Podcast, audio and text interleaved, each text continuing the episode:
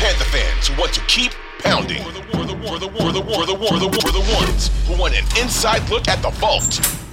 This, this, this, this, this is Views is from Mid Street.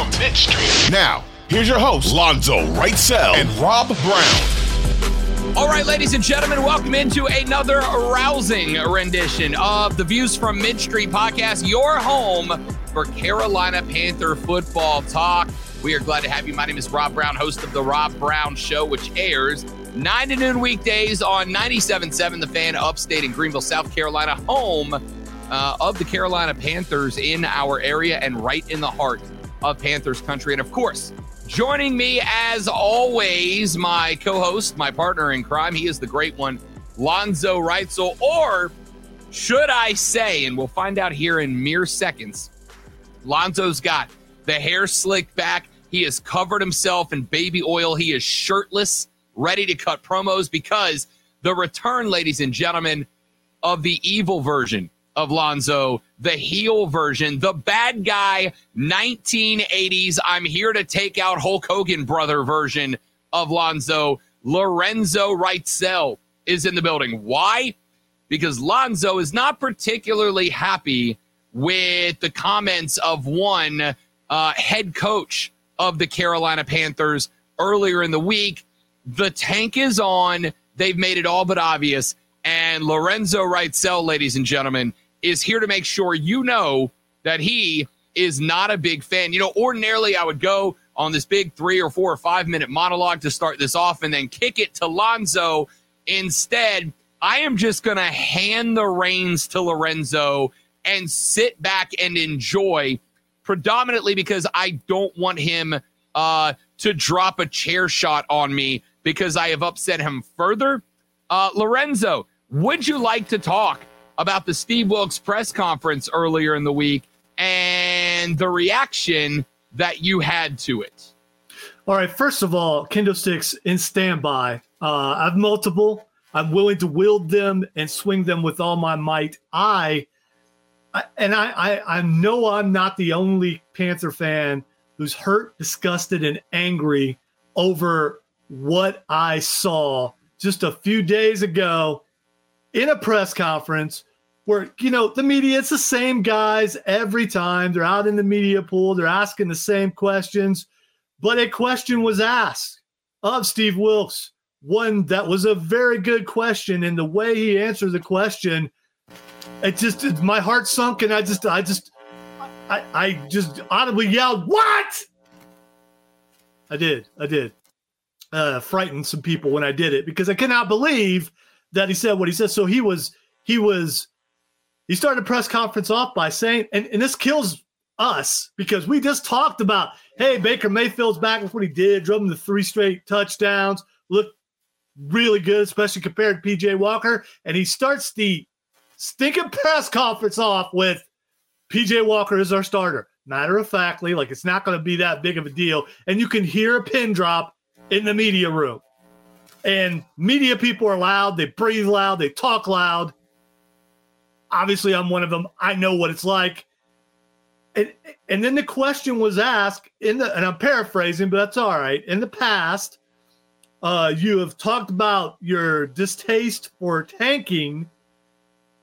How does starting PJ Walker not say that you're tanking? And what does Steve Wilks say? He could go into this long diatribe about how what he's done in the past about, oh, we're just a, we're about winning. We're taking it, you know, we're winning the day and the Panther way, and keep pounding, and and and all these cliches that he could say, all these things that he could say to to to quiet the media down, to quiet the fans down. Well, he did quiet the media down. He said, "Trust the process. Trust the process." So the process of tanking. We're supposed to trust the process of tanking. I didn't believe for a second. Rob Brown has talked about how he's kind of okay with tanking. I'm not okay with tanking. He just got up there and told everybody, by the way, Baker looked good. Let's go back to the fourth string quarterback who threw two interceptions and completed only one other pass. This is ridiculous. I would tell Panther fans to not come to the stadium, but they're not coming to the stadium. It's like there's like 25 guys still coming. We'll get rid of those 25. I just I don't I don't get it. I I, I don't get what is the advantage to this, and why sit up there and and man, don't say you don't like tanking when you're just about to tank. I need I need to take a drink of something. I was gonna say, all right, take a deep yes. breath. You got this. Uh, all right, so I've said a number of times that the L to the Falcons pretty much engaged the tank. But we go into the game against Cincinnati last Sunday, and we're in a spot where we are technically a game and a half back of Atlanta, right? We could tie. They got the ha- they got the heads up tiebreaker because they beat us, but we also knew that effectively, uh, what twelve days later, we were going to face them again on a Thursday night in Charlotte, the all black unis, which we're going to talk about in a minute because they are, and I know I'm 37 and too old to use this word, but I'm going to anyway. Dope as it gets. We knew we had another square up. Banging or, or I don't know. Yeah, whatever you want to call them. They're yeah, good looking unis. And we're going to talk about those in a minute. But before we get there, let's finish this thought. You had a game against the Cincinnati Bengals on the road. I said last week in the pod, I really did think that the strengths of this team, running the football and a solid front defense against an overmatched Cincinnati defensive line, matched up pretty well with their weaknesses, which were the weak offensive line for the Cincinnati Bengals and the fact that if you keep Joe Burrow off the field, you got a real good chance of winning the football game. We went into that game against Cincinnati, which we broke down earlier in the week on the pod, and we did not do the things that we are best at doing. We did not run the ball. When we did run the ball, we didn't run the ball well. Uh, PJ Walker, as Lonzo pointed out, threw 10 passes. Three of them were complete, two of them were picked off, and it was a grand total of nine yards. We brought in Baker, and now all of a sudden, sans Matt Rhule, Baker was able to sling it around a little bit, picked up 21 points worth of touchdowns. Unfortunately, down 35 at the half. It was too little, too late at that point. But you win that game. You do the things you need to do, and you win that football game. And you are now square with the Falcons, who lost to the Chargers the same day on some fluky stuff, by the way. The end of that game was wild. If you did not watch it, go back and watch it. Uh, the misfortune of Atlanta is always hilarity to me. But you win that game and you find yourself tied with Atlanta in the overall record and a half game back with the chance to get them back five days later on a Thursday night in the bank. Momentum on your side if you beat Cincinnati. Everything goes your direction. But we did not beat Cincinnati. We didn't just not beat Cincinnati, we got hammered by the Bengals in that game in a 42 21 game that wasn't particularly as close as the scoreboard made it indicate. And at that point, now effectively uh, a game and a half behind Atlanta, a win over the Falcons on Thursday, frankly, doesn't matter. They still hold the heads up advantage. And despite the fact that we have the easier schedule between now and the end of the year, you've also got Tampa out there and it would appear after this past weekend, despite an ugly game by the Buccaneers, Tom Brady drove that team into the teeth of a relatively good LA Ram defense and beat them. I'm not saying Tampa's back, Brady's back, but he looked like the Tom Brady we expected preseason, and they finished a game in that earlier in the year they otherwise probably would not have finished. There's some momentum in Tampa. So we now find ourselves tied with New Orleans in the bottom of a bad division and still unable to put ourselves at the top of it. The tank is engaged. But what Lonzo's upset about, and rightfully so, is that Steve Wilks got straight up asked to his face, as Lonzo pointed out, what do you say to people who claim this is a tank move? And his answer was trust the process and trust my decision making. Now, if Bill Belichick in the middle of a run with Tom Brady says that, I'm good with it. Right? If any number of coaches say that right in the middle of a good run, I'm good with it. You're right. You see eyes on practice every day. You're the guy that knows these guys better than anybody else. I will trust the decision making process of the head coach about what he decides to do personnel wise. But where you lose me is when you send out a quarterback who completed three out of 10. He put two of those 10 into the arms of another team. and he combined for a total of nine passing yards. And you're going to tell me that that guy deserves the start more so than the guy who came in in cleanup duty and threw three touchdowns against the same team. I, am not a mathematician. Uh, I'm not a brain surgeon. I'm not a rocket scientist. I did not say in a Holiday Inn Express last night, but three touchdowns versus three of 10 plus two picks for nine yards seems relatively easy.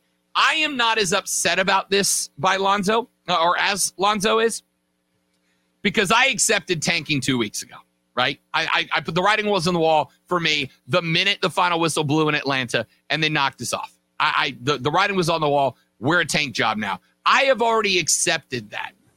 But I get where Lonzo's coming from. I think, and clear, uh, clarify if I'm wrong here, so you still want to have a little bit of pride about yourselves. I, again, I've I've left that behind me. I've accepted it. I'm good with it. To go with the guy who completed three passes, two of his other seven went into the hands of another player, and they were worth nine total yards. Uh, is a tank job, and there's nothing else to it.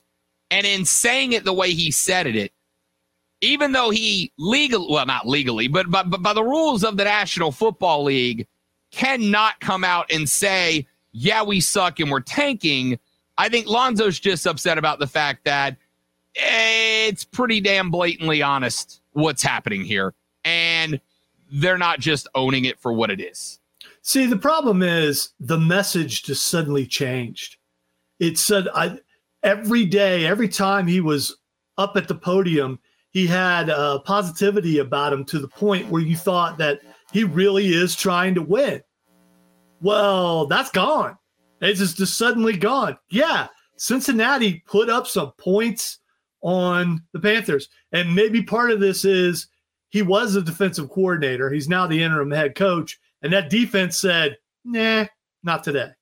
The defense just decided to not show up. And, um, I'm, and we, we went over that a bunch already but the defense didn't show up. And maybe he went, you know what? If you guys ain't going to try, I ain't going to try.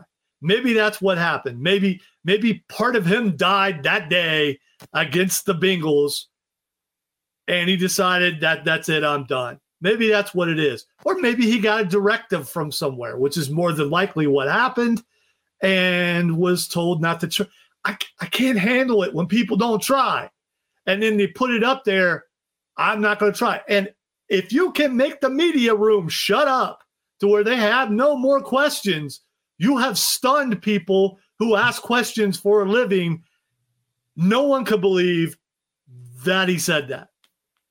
I, I just, uh, it's, it's still, I still am in awe of how shocked I actually was.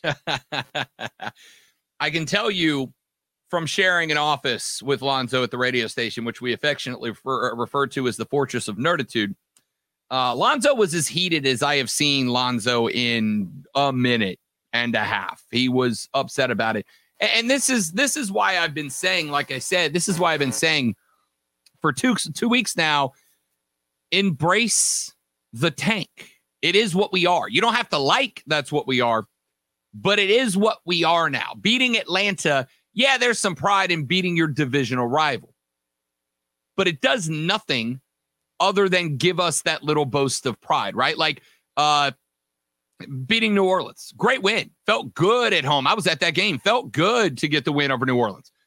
But it is it's accomplished nothing for us other than the ability to look at Saints fans and go, "Ha, ha, gotcha. Even when we suck, we're better than you." And, and sure, that's that's all fun and well and good. But and this is going to lead to what we're going to talk about in the next segment because I've got a bit of a I'm gonna I'm gonna lovingly refer to it as a conspiracy theory that I've laid out to Lonzo. I'm gonna lay it out to you guys and let you react and, and tell me what you think about it by tweeting us at the Rob Brown Show or at Lonzo on Word. I've got a bit of a conspiracy theory that's got a couple of moving parts to it, all of which revolve back around to we're in a bad spot. We're in a spot where we're going to tank. And there's another reason on top of that that PJ Walker is going to start this game coming up on Thursday. So when we come back in a minute, we're going to talk about that. And then we'll get into the X's and O's of Carolina versus Atlanta. I was on the Atlanta podcast earlier on Wednesday, the Peachtree Football Podcast, which is also available on the Audacy Network, and they asked me, you know, what do we expect to see out of the offense? And my answer was, huh? Huh? I guess we'll see.